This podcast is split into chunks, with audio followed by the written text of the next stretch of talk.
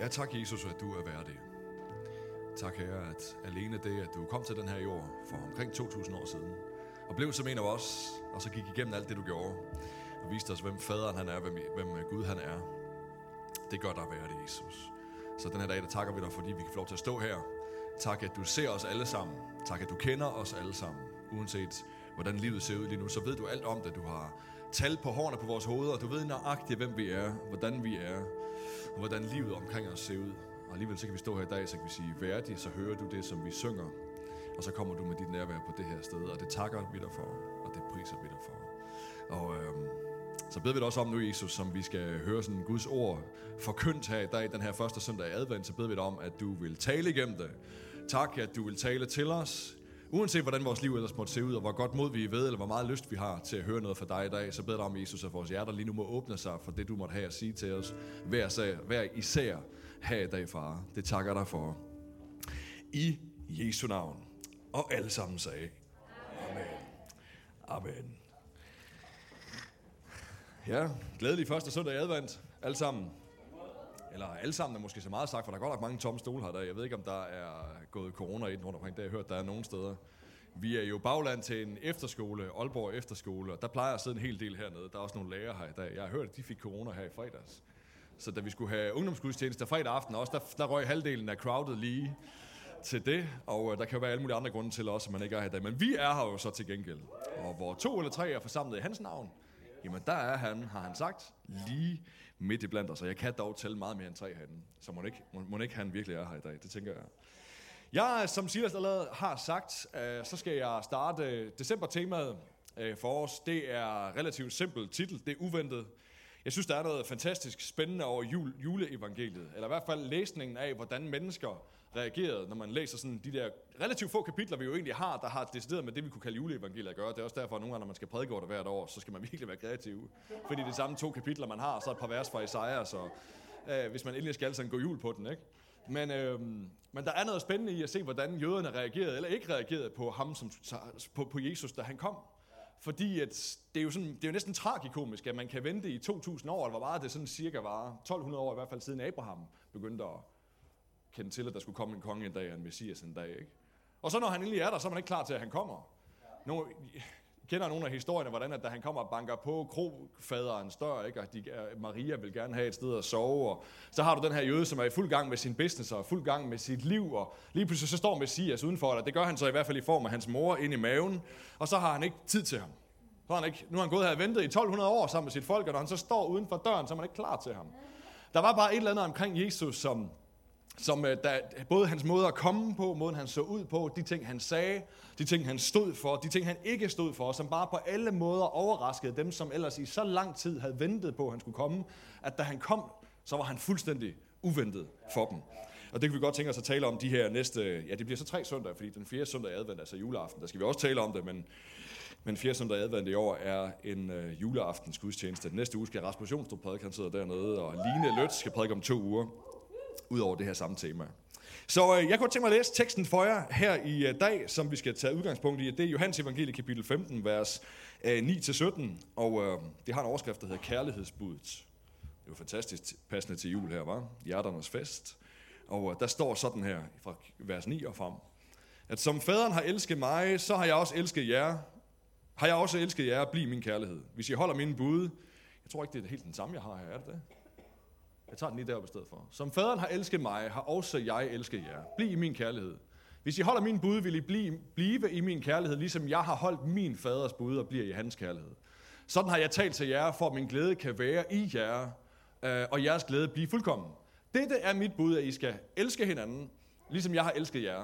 Større kærlighed har ingen end den at sætte sit liv til for sine venner. Næste. I er mine venner, og hvis I gør, hvad jeg påbyder jer, øh, hvis, I, hvis I gør, hvad jeg påbyder, påbyder jer. Jeg kalder jer ikke længere tjenere, for tjeneren ved ikke, hvad hans herre gør. Jeg kalder jer venner, for alt, hvad jeg har hørt af min fader, har jeg gjort kendt for jer. Det er ikke jer, der har udvalgt mig, men mig, der har udvalgt jer og sat jer til at gå ud og bære frugt og blive ved med at bære frugt. Så faderen kan give jer hvad som helst, I beder om i mit navn.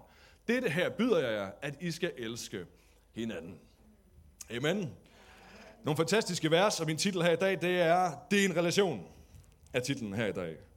Min kone, hun er her ikke i dag, Christine. Hun er desværre sygemeldt. Men uh, hvis hun var, så er der sikkert mange af jer, der kender hende. Hende har været gift med i, uh, i 11 og et halvt år, så til sommer, til juli måned, så er det 12 år, 2024, så er det 12 år siden, vi blev gift. Og uh, jeg fandt hurtigt ud af, i vores uh, både sådan forhold med hinanden, men særligt da vi så blev gift med hinanden og begyndte at bo sammen med hinanden og dele livet meget, meget tæt sammen med hinanden, at vi var meget, meget forskellige.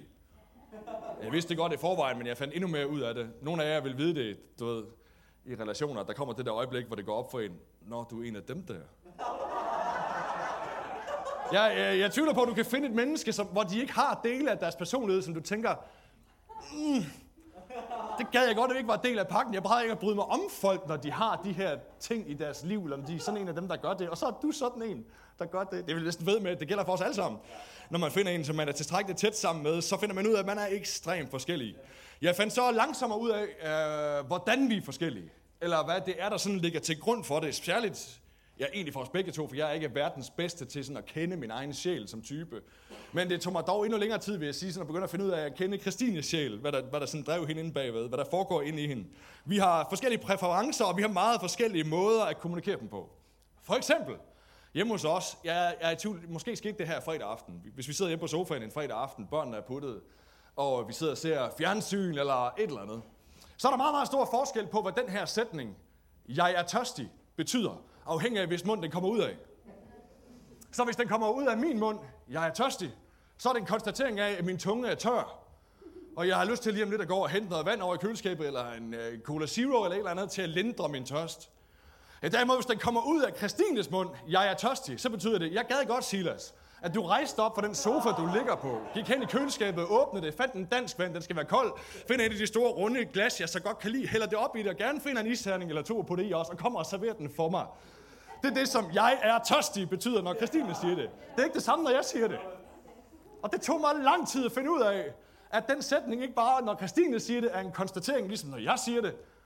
Så i lang tid, så når hun sagde sådan noget som det, så ville jeg høre hende sige over, på, over for en anden sofa, åh, jeg er tørstig. Okay. Kender det godt? Det kan være svært, ikke? At være tørstig. I feel your pain, sister. Det må være svært at være dejlig nu. Fordi jeg vil, jeg vil prøve sådan at, eller jeg vil helt intuitivt tænke, at hvis hun vil have noget at drikke, så vil hun selvfølgelig sige det. Så min tanke vil, det vil ikke engang cross my mind, jeg vil ikke engang få tanken, at når hun siger sådan en sætning som det, så betyder det, at jeg skal gøre noget. For hvis jeg skulle gøre noget, ville hun vel bare sige det, ligesom jeg vil sige det. Skat, jeg er mega tørstig. Gider du ikke at hente et glas vand? Jeg er for doven, min ben de er trætte, jeg gider simpelthen ikke. Gider du at gøre det? Sådan siger hun så, sådan siger hun ikke. Og derfor så er vi som mennesker, der er bare sådan et eksempel på, at vi som mennesker er forskellige.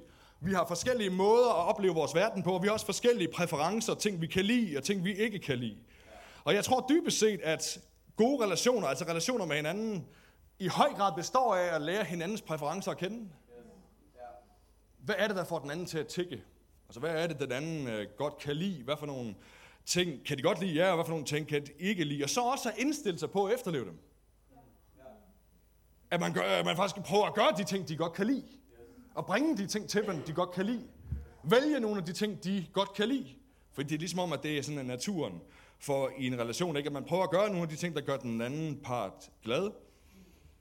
Og jeg forestiller mig, at hvis vi ikke gjorde det, hvis ikke vi var villige til på den måde at lære den anden at kende, og så også indrette os derefter, så vil vores relationer vil gå i stykker, vil det ikke det? Jeg ved, altså, jeg er ikke sådan en parpsykolog eller venskabsekspert eller noget, men jeg synes bare, det giver mening, at hvis man skal have en relation med nogen, så er man nødt til også at skulle acceptere de ting, de godt kan lide, og det, som er vigtigt for dem, og det, de finder værdifuldt, og også være villig til, at det bliver en del af ens eget liv. Fordi det er vigtigt for dem, og jeg vil gerne indgå en relation sammen med, sammen med dem. Ellers så tror jeg, at de vil gå i stykker hen over tid. Christine for eksempel igen, bare for at holde den på vores hjemmebane. Nu er hun jo ikke i dag, så kan jeg bare snakke helt vildt. Der er en podcast. Jeg har prøvet det der før, så får jeg skæld ud i løbet af ugen. Det har jeg faktisk prøvet en del gange. Christine, hun elsker toffefi-chokolader. Hvor mange kan godt lide toffefi-chokolader herinde? Ja, jeg er ikke så vild med dem. Jeg kan meget bedre lide saltlakrids og vingummier. Det skal sådan helst være poler for mig. Så et eller andet helt vildt stærkt herude, og så noget ekstremt sødt i den anden. De to ting vil jeg spise. Eller sour cream and onion chips. Har jeg nogle venner? Ja, med holiday dip, tip, uh, dip til. Ja, ja, det er jeg allerbedst kan lide. Så, men Christine, hun kan godt, Christine kan godt lide toffifee, ikke? Og i lang tid, også i vores ægteskab sammen, så vil jeg i højere grad købe de ting til hende, jeg synes var gode at få på bordet. Og jeg vil af et rent hjerte gøre det, fordi jeg tænkte, jeg gerne ville gøre hende glad. Men jeg har ikke hørt efter, at hun kan godt lide toffefi-chokolade, og hun kan så også godt lide Marabu, den der kokant, sådan en grøn en, der er sådan en grøn blad på. Men kokant hedder den. Ja, den er jeg så også begyndt at godt at kunne lide. Den kunne hun godt lide også. Og det tog mig faktisk, jeg ved ikke, flere år. Jeg ved ikke, om det var sidste forår, eller hvad det var. Men det er i hvert fald ikke så lang tid siden, jeg begyndte at forstå, at hvis jeg virkelig skal gøre Christine glad sådan en fredag eller lørdag aften, så skal jeg ikke købe det, jeg synes er fedt. Jeg skal ikke tale, jeg skal ikke tale til hende med det sprog, som jeg forstår. Jeg er nødt til at købe det, hun godt kan lide i stedet for. Så nu er, jeg så, nu, nu er mønten jo faldet. Jeg ved lige præcis, hvordan man får penge på kontoen, og det er vanvittigt let. Toffefi-chokolade. Hvis jeg køber det til hende, så bliver hun sindssygt glad. Hvis jeg køber salt af og chokolade, så bliver hun så glad. Nej, ikke rigtigt. Jeg er nødt til at købe det. Jeg er nødt til at indrette mig efter det, som hun godt kan lide. Ikke også? Eller Sofia. Altså, så bliver mor sur på far. Så hvis jeg vil vise Christine, altså min kone, at jeg elsker hende, så er jeg nødt til at efterleve hendes præferencer. Og ikke min egen. Og det gælder selvfølgelig også. Det gælder selvfølgelig også den anden vej rundt. Og jeg tror, det er ret naturligt for os. Jeg kan se, at der er mange af jer, der sidder og nikker, og vi tænker, ja, ja, kan du komme videre, Silas? Det er da så simpelt, at det halve kunne være nok. Jo, men jeg tror nogle gange, så når vi skal tale omkring vores relation med Gud, så misser vi den lidt. Så det om, så glemmer vi lige, at, at det er naturen for, for relationer. Og lad os lige prøve at kigge på dagens tekst her, som jeg læste til at starte med. Afsnittet hedder jo, i hvert fald i min bibel her, sikkert også i jeres, øh, uh, kærlighedsbuddet. Det er skrevet af apostlen eller disciplen på det her tid. Nej, på det her tidspunkt apostlen. Til at starte med var han disciple. Øh, Johannes, som kaldes øh, kærlighedsapostlen. Og derfor også meget passende, at det er ham, der skriver de her vers, der jo er fyldt med kærlighed og bløde ord og den slags. Ikke? Bløde værdier, kunne du sige. Han omtaler sig selv på et tidspunkt som den disciple, Jesus elskede. Man kan, ja, bold, ikke? Ja, jeg, jeg ved ikke, om han enten du ved, havde for høje tanker om sig selv, eller bare havde de rigtige tanker omkring sig selv. Det er et godt spørgsmål, ikke? Jeg tror, at nogle af hans disciplevenner, de kunne godt have tænkt sig at sidde ved siden af og tænke, sidder du og skriver det der seriøst, Johannes? Jeg sidder herovre og skriver mit, og så skriver du, at du er den disciple, Jesus han elsker. Måske var det bare Johannes, der havde fanget hans retmæssige sådan, position og retmæssige forhold til Jesus. Det var i hvert fald ham, der sagde sådan om sig selv. Jeg er den disciple, Jesus han elsker. Og ordene i den her tekst er jo som sagt fyldt med kærlighed. De er fyldt med sådan relationelle termer, om du vil, mellemmenneskelige dynamikker. Relationelle. I vers 9, I får den her bagved, der står der sådan her, at som faderen har elsket mig, siger Jesus, så har også jeg elsket jer. Bliv i min kærlighed. Det lyder fantastisk, ikke? Varmt, blødt, lige passende til hjerternes fest her, som starter her første søndag i advent. Og den næste, vers 10, at hvis I holder mine bud, så vil I blive min kærlighed, ligesom jeg har holdt min faders bud, og bliver i hans kærlighed. Og den næste, vers 12, vi springer lige 11 år med vers 12. Dette, det er mit bud, at I skal elske hinanden, ligesom jeg har elsket jer. Det giver da god mening, når man lige læser det, ikke? Han har elsket mig, og det han ønsker, at jeg skal gøre, det er at elske andre mennesker også. Den køber jeg, det er fint. Og den næste vers 13. Større kaldet har ingen end den at sætte sit liv til for sine venner. Og i næste sætning kalder han så dem for hans venner. Og nogle af os kender jo historien om, hvad Jesus har endte med at gøre. Han satte sit liv til for mennesker. Han satte sit liv til for sine egne venner. Så ingen har større kærlighed til nogen, end den, som sætter sit liv til for sine venner. Og så måske den allermest, sådan kunne du sige, relationelle af dem alle sammen, vers 15. Jeg kalder jer ikke længere tjenere, for tjeneren ved ikke, hvad hans herre gør. Jeg kalder jer for venner, for alt, hvad jeg har hørt af min fader, har jeg gjort kendt for jer. Så han kalder os venner og ikke tjenere. Venner og ikke tjenere. Og det her, det er en af de helt store game changer, er jeg sikker på, i jødernes forståelse af, eller misforståelse i virkeligheden af, da Jesus han kommer. Hvorfor, at de ikke kunne tage imod ham, eller mange af dem i hvert fald ikke kunne. Hvorfor de havde så svært ved at forstå, at det der det kan være Messias. Kan det være den konge, vi har ventet på i så lang tid? Det er fuldstændig uventet for os at når han kommer, så kan han finde på at sige sådan til os, at vi ikke er hans tjenere, men vi er hans venner. Det gør himlens skaber jo ikke. Himlens skaber er man ikke ven med. Ham er man netop i bedste fald tjener for. Måske endnu mere nærliggende slave for. Jeg gør bare, hvad han siger, at jeg skal gøre, at vil være den naturlige. Det er sådan, de ville have tænkt det. Deres relation med Gud var baseret på igennem flere tusind år, en, det vi kunne kalde en lovreligion, ikke? at man har fået at vide af Gud, det her det er rammen, du skal spille indenfor. Og hvis ikke du gør det, så har vi ikke noget med hinanden at gøre. Så du skal leve op til den, for at kunne være ven med hinanden. Ligesom nogle af, jer, nogle af os, vi gør med hinanden nogle gange. Ikke? Det er den, når man vender præferencer den anden vej rundt. Hvis ikke du gør alt det, jeg synes er fedt, hvis ikke du køber alt det, jeg synes er fedt, så kan jeg ikke have noget med dig at gøre. Og det er jo med god grund ikke, for det var Gud, der havde givet dem den lov, og det havde han jo så gjort, fordi han gerne ville vise for dem. Det er Paulus' her meget kort fortalt, men det er sådan hans take på det i nogle af hans breve at han gav dem loven netop for, at de skulle få lov at se, hvor meget de falder til kort. Altså, hvor langt hen ad vejen de ikke kan leve op til det, som Gud har skabt dem til. Og du og jeg, det samme. For at bringe den nødvendige ydmyghed ind i menneskets liv, så holder han lige spejlet op foran og siger, hey, det her, det er det, det er idealet. Det er det faktisk normalen. Det er sådan her, du, det, det er sådan her, I burde leve, ved dig. Men I er hele tiden helt hernede. Og det har de så prøvet igennem lang, lang tid, århundreder, at leve op til, og forsøgte sådan at betale sig tilbage fra med offring, offringer af dyr og forskellige ting, for at komme tilbage igen, hver gang de faldt. Prøv at komme tilbage til ham. Og så kommer han så her og siger til dem, at de er venner. Jeg kalder jer ikke tjener, jeg kalder jer, jeg kalder jer venner. De var så vant til at være tjenere og undersåtter, undersåtter hedder det. Slaver, nogen som skulle stille en Gud tilfreds, eller deres Gud tilfreds. Og så introducerer Jesus her et helt nyt mindset for dem. En helt anden måde at tænke på med sin, sit forhold til ham. Vi, det er venskab, vi taler om. Det er relation, vi taler om. Det er ikke religion, det er relation. I stedet for, at det er et regelsæt, så er det noget andet, vi nu herfra skal basere vores relation til hinanden og vores forhold til hinanden på. Og jeg ved ikke med dig, hvordan du øh, her i dag, siddende i det her rum, lyttende til den her podcast, tænker omkring Gud, hvordan du har det med ham.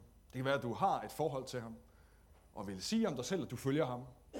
Det kan også være, at du ikke gør. Det kan være, at du er i rummet her i dag, at det er ret nyt for dig, eller du har måske hørt om det i skolen, i historietimerne, eller hvad det måtte være. Men det er nyt for dig, det er i hvert fald ikke noget personligt for dig. Jeg vil næsten tro, at det, der er fælles for os alle sammen, det er, at vi har sådan linser at se det igennem, uanset hvor længe vi så har siddet sådan et sted som det her, og lyttet til evangeliets forkyndelse. Måske har du 20 års juleevangelie under bæltet, du har hørt. Eller mere end det. Nogle af jer er jo måske 70 snart, eller sådan noget, ikke?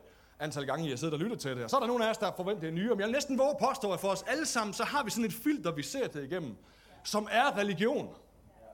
Eller religion forstået som det her. Jeg ved godt, at man kan definere det forskelligt. Nogle vil jo sige, at en religion, det er, når du tror på noget højere end dig selv, og så gør du det, som det selv siger, du skal. Så er du religiøs. Vi vil nok i højere grad her definere det som, at du først kan komme i forbindelse med den Gud, du tror på, hvis du gør nogle bestemte ting. Vil være religion, ikke? Og relation er så er sådan noget andet. Jeg tror, uanset hvem vi er, der sidder herinde, så har vi sådan et filter for vores øjne, så når vi både læser vores Bibel, når vi tænker på, hvem Gud han er, så kommer der sådan en regelsæt ind foran.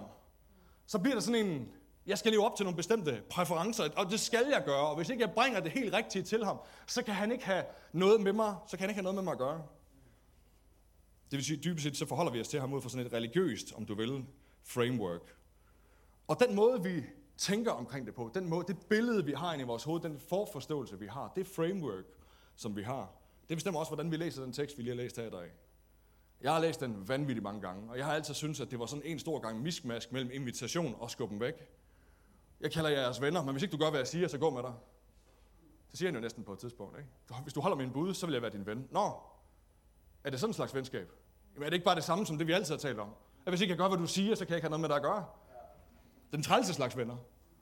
Så der er sådan en masse, der er invitation i teksten, der er alle de her kærlighedsting, der er, jeg elsker jer, jeg er jeres venner, og samtidig så er det som om, at der er også en sådan skub tilbage igen. Jeg ved ikke, om I fanger det, når I læser det, eller om det bare er mig. Prøv at se, hvad der står her, for eksempel, vers 14.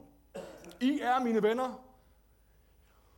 Skal vi se, jeg har lavet mange slides i dag, så man kan følge med, den gode Kristoffer Just. Den har vi ikke. Lige meget, jeg læser den her. I er mine venner, hvis I gør, hvad jeg påbyder jer. Ja, tusind tak for venskabet. Men jeg skal jo gøre alt, hvad du siger. Sådan, sådan nogle venner har jeg haft i skolen også. Sådan nogle venner har jeg sikkert selv været nogle gange også. Vi kan godt kalde os selv venner, men det er kun lige indtil du ikke gør alle de ting, jeg synes er fedt. Og jeg ved ikke, om det er med dig, men der kan det måske bekræfte den der tanke om, at vi kan sige lige så meget, vi vil, at det er en relation, men det er jo religion, det her, ikke? Hvis, kan, kan Gud have noget med mig at gøre, hvis ikke jeg bare gør blindt alt, hvad han siger? Jeg, så skubber han mig bare væk. Hvis ikke jeg overholder alle hans bud, så ryger venskabet. Jeg tror, det er forkert. Jeg tror, det er vores øjne, der læser det som sådan. Jeg tror, det er vores linse, som når vi læser sådan en tekst som den her, hvis ellers du kan se noget af det, som jeg kan se, og ser forkert nogle gange, når jeg ser det, der kan være med til at snyde os. For jeg tror, det han gør her, det er, at han henviser til helt almindelige relationelle dynamikker. Dynamikker i venskab, som du og jeg, vi kender til, og som vi lige har snakket om som banaliteter de sidste syv minutter. De selv samme naturlige dynamikker, som vi kender fra vores relationer med hinanden, at uanset hvem vi har relation til, så har den person ting, de kan lide, og ting, de ikke kan lide. Det har min kone, det har jeg, det har du, Joachim, det har Thea, det har min mor, som sidder her, det har vi alle sammen. Vi har ting, som vi kan lide, og ting, som vi ikke, vi ikke bryder os om. Vi kan også kalde det præferencer her i dag, det er det ord, jeg gerne vil bruge her, herfra. Og så kunne vi jo etablere sådan en, en anden simpel, men ret vigtig for at læse den her, eller låse den her tekst op, øh, sandheder, det er, at personer har præferencer. Okay, alle personer har præferencer. Og Gud, han er en person. Han er ikke et menneske, men han er en person. Før du blev til et væsen, som kan tænke og kan de, de ting, du nu kan, fordi du er en person, så gjorde han dig til det på baggrund af sit eget billede. Okay, så han er en person. Jesus kom i kød og blod, det er det, vi dybest set starter med at fejre i dag i juleevangeliet. Han blev Gud med os, Emmanuel, som en baby. Han startede helt fra småt, blev ligesom os. Han var i fysisk forstand en person og endda et menneske. Og han har præferencer, så personer har præferencer. Jesus er en person. og den sidste. Jesus har præferencer. Okay? Så Jesus han har præferencer. Og det er jo rimelig simpel logik, jeg ved det godt. Vi har lært ligninger i skolen, de fleste af os, der er sværere end det, jeg lige har sagt der. Men ikke desto mindre, så har vi jo brug for at forstå det. Fordi måske kunne du vende hele vores sådan, forståelse af motivet bag ved, hvorfor vi skal gøre de ting, vi skal. Det er ret væsentligt, at vi forstår det. Fordi når så Jesus han siger, at vi skal overholde hans bud, så siger han egentlig, gør de ting, som gør mig glad. Så hvis du er min ven, så gør de ting, der gør mig glad. Og det vil vi jo alle sammen sige, vil vi ikke det? Hvis du virkelig er min ven, så på et eller andet tidspunkt, så begynder du vel at forstå, hvad jeg godt kan lide. Og hvad der gør mig glad. Hvad for noget snack, der skal stå på bordet fredag aften. Hvad det betyder, når jeg siger, jeg er tørstig. Selvom det selvfølgelig er ekstremt ulogisk, at det skulle betyde andet end, jeg er tørstig. Men det begynder du jo at forstå, hvis du gerne vil være min ven. Begynder du at høre, hvad det er, jeg siger til dig. Efterleve, og så efterlever man de præferencer. Så ligesom jeg forsøger, så godt jeg kan, at gøre min kone glad med toffifee, som er hendes præferencer, og så på den måde så viser jeg hende, at jeg er hendes ven, og vi har en kærlighedsrelation, selvom toffifee siger mig nærmest ingenting. Det skal virkelig være en god kop kaffe til, for jeg synes, det giver nogen mening. Så det Jesus han siger, det er, hvis du er min ven, så lad mig se det på det, du gør. Lad mig se det på dine handlinger.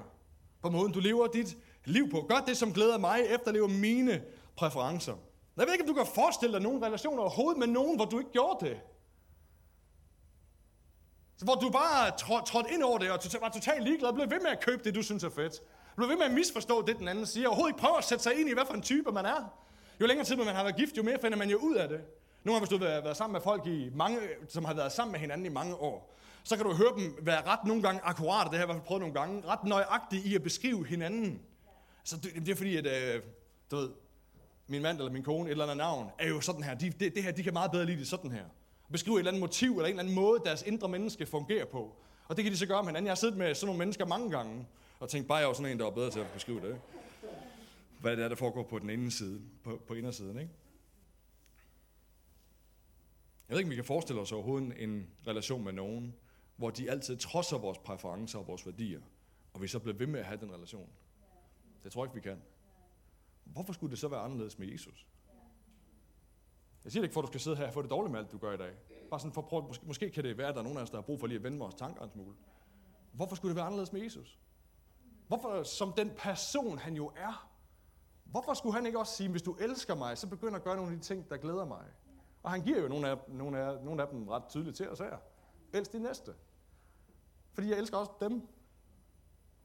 Ligesom jeg elsker dig. Så Jesus han siger, hvis du er min ven, så lad mig se det på dine handlinger. Han ønsker venskab med os. Det er et intimt fællesskab, hvor vi finder vores styrke og vores liv hos ham. Men han er en person, Jesus. For nogle af os, så tror jeg godt, vi kan have en idé om, at han er atmosfære. Han er sådan noget, man kan mærke ud i luften. Det er han jo også nogle gange, men det er ikke det, han er. Han er ikke energi. Han er ikke bare en eller anden tilfældig højere magt. Han er ikke gode vibes eller filosofi. Han er et væsen, et levende væsen, mere virkelig end du og jeg er. Og en person, som har præferencer. Og de præferencer, de bliver så til vores leveregler. Hvorfor? Fordi vi gerne vil have en relation med ham, gætter jeg på. Hvis du ligesom mig gerne vil følge ham, og gerne vil være sammen med ham, og have, være good standing med ham, så er vi nødt til at gøre de ting, han synes er fede, og de ting, han godt kan lide, til vores og acceptere dem ind i vores liv som nogle leveregler. Fuldstændig ligesom når vi gør det med hinanden. Vores problem det er, tror jeg så til gengæld, at vi skaber ofte en Gud i vores eget billede. Og det er jo frygtbart, når man tænker over, at Bibelen starter med, at Gud han sidder og kigger på ingenting, og så tænker han, lad os skabe mennesket i vores billede.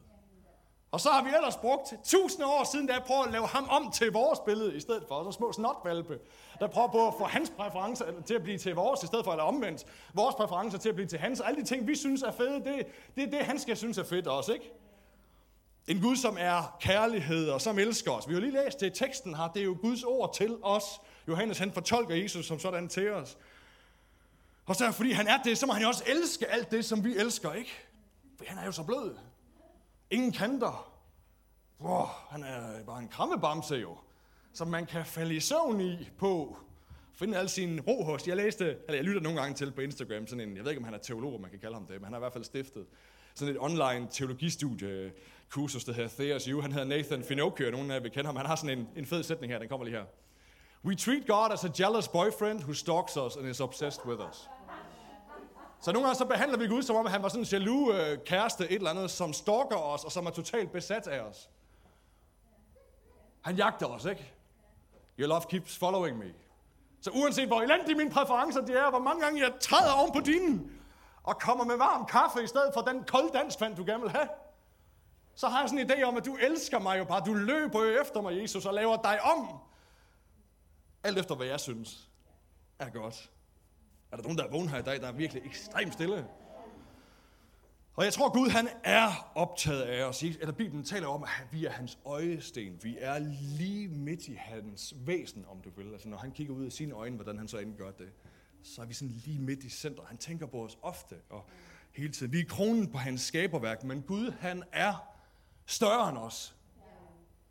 Meget større end os, end du og jeg vi er. Han har skabt os, og ikke omvendt. Så det er hans præferencer, som er de oprindelige. Som er de originale. Og derfor så, selvom jeg egentlig tror på, og er ret overbevist om, også synes det er min egen erfaring, at Gud er villig til i lang tid i vores liv at gøre plads til os, som de mennesker, vi er med vores mærkværdigheder hver især. Ikke? Som han former os og danner os igennem livet med ham. Så er der stadigvæk der er nogle ting, som er non-negotiable, så som er nogle rammer, han har sat op omkring vores liv, som det ikke er ham, der skal passe ind i, men som det er os, der skal passe ind i. Nogle præferencer, han gerne vil have, at vi skal leve efter, som er de originale. Han siger det jo ret tydeligt her i vers 16, at det er ikke jer, der har udvalgt mig, men det er mig, der har udvalgt jer. Det er ikke jer, der har udvalgt mig, men mig, der har udvalgt jer. Så vores livsformål, det bliver dermed at lade os forme til hans billede. Ikke forme ham i vores. Og det tror jeg, det gør vi ved at respektere og ære og efterleve de ting, som han har kært. Ikke regler for at kunne komme ham nær, men regler, fordi vi er ham nær. Fordi vi har en relation med ham, og det siger vi jo, mange af os, vi elsker Jesus. Jamen, så er det vel også meget naturligt for mange af os, at der er nogle bestemte ting, vi gør, og nogle bestemte ting, vi ikke gør. Fordi vi ved, at det, vi gør, det glæder ham. Og de ting, vi lader være med, egentlig også glæder ham, men det vil sove ham, hvis vi lød være. Det er det samme, som det er i ægteskabet. Det er det samme, som det er med vores venskaber. Det er det samme, som det er med vores børn. I alle vores relationer kender vi til dynamikken, og det er ikke anderledes, når vi har med vores ven, Jesus, at gøre. Man bruger jo i et ægteskab hele sit liv på at lære den anden at kende og indgår kompromiser hele tiden mod sin egen vilje nogle gange. Mod sin egen, eller som, som ikke er ens egen præferencer. For hvad? For relationens skyld. Fordi man har committet sig til et andet menneske. Du er min ven. Du er min kone. Du er min mand i mine børn. Og de ting, der betyder noget for dig, vil jeg skal betyde noget for mig også. Og Jesus han ønsker en relation til os baseret på kærlighed, ikke en religiøs tilknytning baseret på regler. Så derfor så er det, som vi kalder synd nogle gange, og som vi nogle gange kan sådan tordne imod, og kan få dårlig samvittighed over, at have en fornemmelse. Jeg ved ikke med dig i dit liv, jeg har det sådan, at når jeg laver noget, jeg godt ved, det her det var synd imod Gud, så det, jeg bliver allermest ramt af, det er faktisk ikke tristhed over, at jeg har såret en ven. Det er bekymring omkring, hvorvidt jeg nu ikke hører ham til længere. Og hvad afslører det? Religion. Hos mig. I mit liv. Fordi der stadigvæk er noget inde i mig, der siger, at jeg skal gøre nogle bestemte ting, eller lade være med nogle andre ting, for at han kan have noget med mig at gøre. Frem for, at jeg kan mærke i mit indre, at jeg har såret en ven, når jeg gør bestemte ting. Når jeg mister mit temperament. Når jeg ser noget på fjernsynet, jeg ikke skulle. Når jeg fylder mig med noget, jeg ved, der er imod det, som han gerne ville, jeg gjorde. Og der er kæmpe stor forskel på de to motivations... Motivatorer hedder det De to ting, der kan motivere en. At man, man mærker den der sorg, fordi man ved, det er vandære, og det bringer sorg til ham, som har skabt os, og som har dannet os. Og det var noget af det, jøderne ikke kunne forstå os. For det messede fuldstændig med deres verdensbillede. At man på den måde skulle forholde sig til himlens og jordens skaber i en relation, og gøre det rigtigt, fordi det, fordi det er rigtigt. Frem for, at hvis jeg ikke gør det, så kan jeg ikke få lov til at have med ham at gøre. Jeg ved ikke, om du har hørt den her før. Jeg har hørt det vanvittigt mange gange i mit liv, at når, du, når nogen hører, at man er en kristen, quote unquote, ikke? At man, jeg vil jo sige, at man elsker Jesus, men det er jo ofte det, man siger for at forklare det kort. Jeg er kristen. Så får man at vide bagefter, Men er der så ikke bare alt muligt, du ikke må? Er der ikke bare alt muligt, du ikke må? Og jeg har altid lyst til at svare, at det er der vel også, at du ikke må. Må, må, du, må du køre over for rødt, bare fordi du ikke tror på Gud? Nej. Så der er nogen, der bestemmer over det, siger der. Må du tage stoffer alt det, du vil? Nej. Aha, så der er også nogen, der bestemmer over dig, siger du. Nå, det var et tidsspor. Men det passer faktisk ikke. Hvis du læ- læser det første, de første kapitler af Bibelen, det første, der sker, det er, at Gud han skaber en, en verden, som er fuldstændig forrygende perfekt for mennesker, og så siger han en eneste ting, at de ikke må gøre.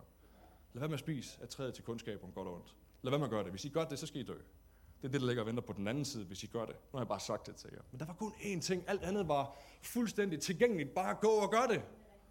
Og sådan tror jeg faktisk, det stadigvæk er i vores liv, at der, der er langt mere, vi gerne må, og langt mere, vi har lov til at gøre, end vi ikke må. Og i øvrigt, så handler det ikke så meget om ikke at må, det handler mere om, at det du gør, det ødelægger dig og dem ved siden af dig.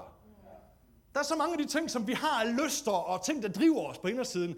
Fordi vi er så kortsigtede, som vi er, så når, vi, når Gud, hvis han sætter en ramme op for os, så oplever vi det som krav og som regler. I virkeligheden så er det bare ham, der ser vores eget velbefindende for os. Og vores mennesker ved siden af os. Det er svært at slå sig på, elske jeres næste som jer selv. Jeg ved ikke, om du er klar over det, men hvis man sidder og ser porno på fjernsynet, så ser du en andens datter lave ting, de ikke behøver at lave, ikke? Eller en anden søn lave ting, de ikke. Og jeg tror, nu har jeg små. Kunne vi bare være ærlige her? Er det okay? Jeg har fire døtre derhjemme. Det er det sidste, jeg har lyst til en dag skulle se på fjernsyn. Eller nogen af jer skulle se, ikke? Så er det en rammegud, en urimelig rammegud, han sætter for mig, hvis han siger, lad være med at gøre den slags. Jeg synes, at det giver sindssygt god mening. Og lad være med at fylde dig med den slags, fordi jeg har skabt jer til noget andet. Livet er simpelthen skabt til at være bedre end det. Og det er det, regler og rammerne kan, og vi ved jo godt, at det er elendigt at køre en strategi, hvis vi alle sammen bare kører over for rødt hele tiden, så vi jo smadrer ind i hinanden. Den regel, den godtager vi gerne. Men de ting, Gud han sætter op for os, no way, Jose. Det kan jeg ikke acceptere. Fordi det går ud over, hvad jeg synes. Og i virkeligheden, så det han inviterer os til, det er en venskabsrelation, hvor vi i højeste grad gør det, vi gør, og lader være med at gøre de ting, vi ikke skal gøre. Fordi vi elsker Jesus, og vi ved, at han elsker os, og han er større end os. Og derfor så kan han se længere end os. Så når han siger nogle ting, vi skal lade være med at gøre, så gør han det ikke for at begrænse os. Han gør det ikke for, at vi skal blive mindre. Han gør det for, at vi skal blive større.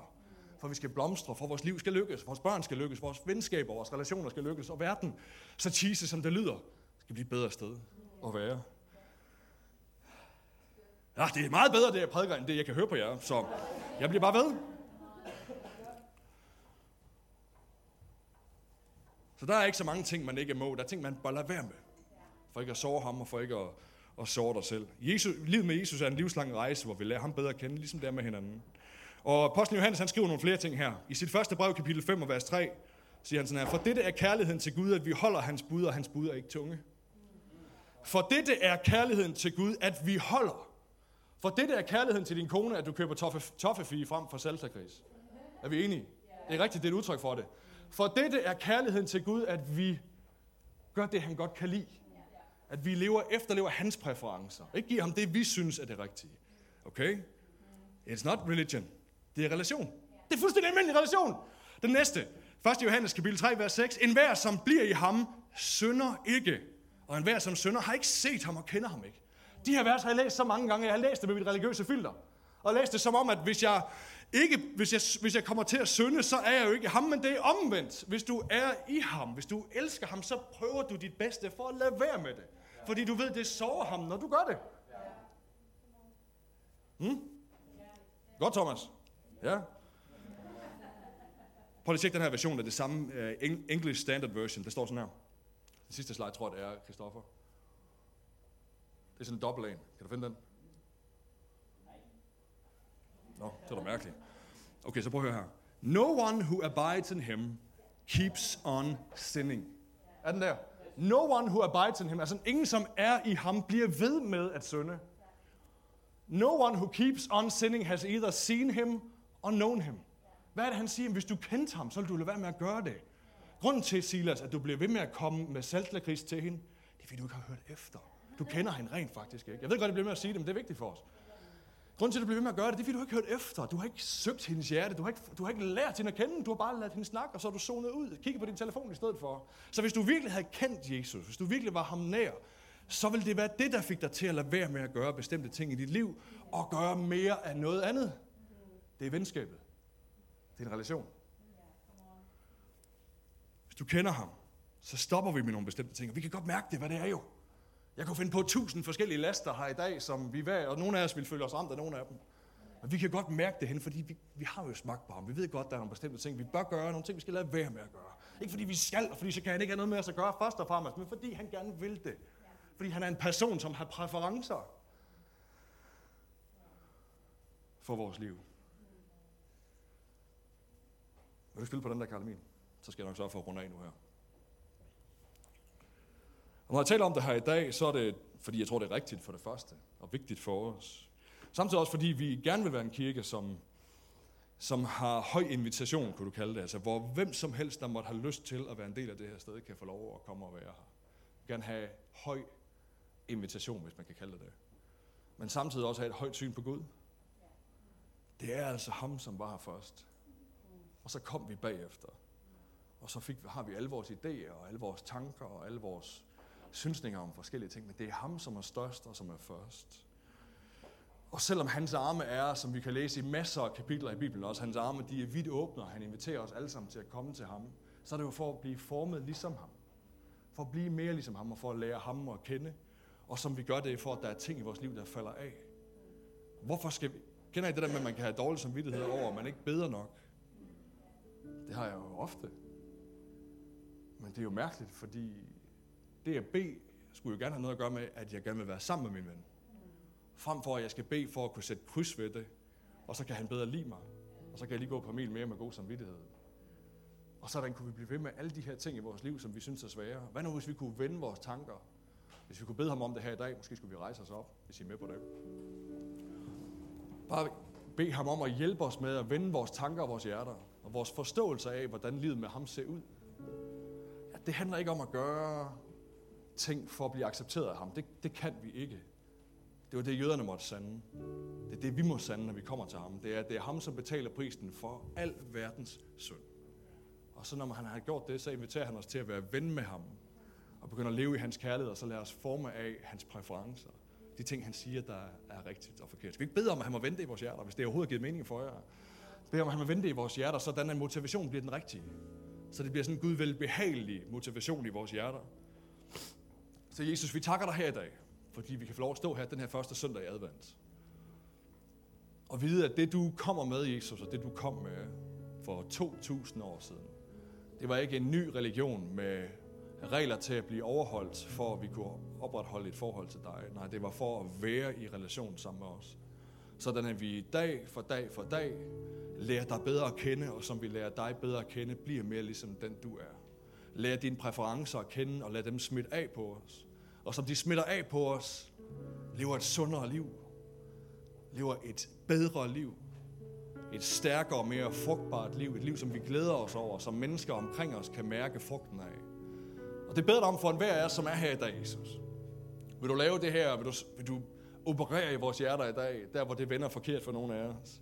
Der hvor vi har sådan et syn, en linse, et framework, vi ser dig igennem, som dybest set er religion. Som handler om lov og skal, frem for at jeg får lov til. Jeg får lov at høre Jesus til. Jeg får lov at være hans ven. Jeg får lov at gøre ting, som gør ham glad. Og jeg har endda også magten givet mig så mærkeligt, men jeg har endda magten givet mig til at kunne gøre ting, der gør ham trist. Der beder dig om, Jesus, vil du i vores hjerter, ved Helligåndens kraft have dig. vende vores tanker, lave et nyt mindset til os hver især, Jesus, så vi ser dig som den, du virkelig er. En kærlig far, brobyggeren til himlens og jordens skaber, ham som gjorde alting nyt. Det takker dig for, far. I Jesu navn. Vi ærer dig, Jesus. Tak, at du kalder os venner. Selv det at blive kaldt tjener, det at blive kaldt slave, ville have været en kæmpe opgradering. Men du kalder os venner. Jeg beder dig om, hvor vi, vi hjælper os til at være gode venner. Venner, som gør det, som gør dig glad. Som ærer dig. Det takker dig for i Jesu navn. Bed dig for vores børn i den her kirke, far. Bed dig om, at som de vokser op, må det være den Gud, de lærer at kende. En Gud, som gerne vil være deres ven. Ja, som er meget større end dem, og som har svarene, og som ved, hvilken bane vi er skabt til at spille på, men som vi kan komme til igen og igen. Og som ikke holder regler op for vores ansigter, sådan som vi så ofte gør for hinanden, men som elsker os, men som også har, som har præferencer, som han ønsker, vi skal efterleve, både for hans og vores eget bedste her. Det takker dig for i Jesu navn.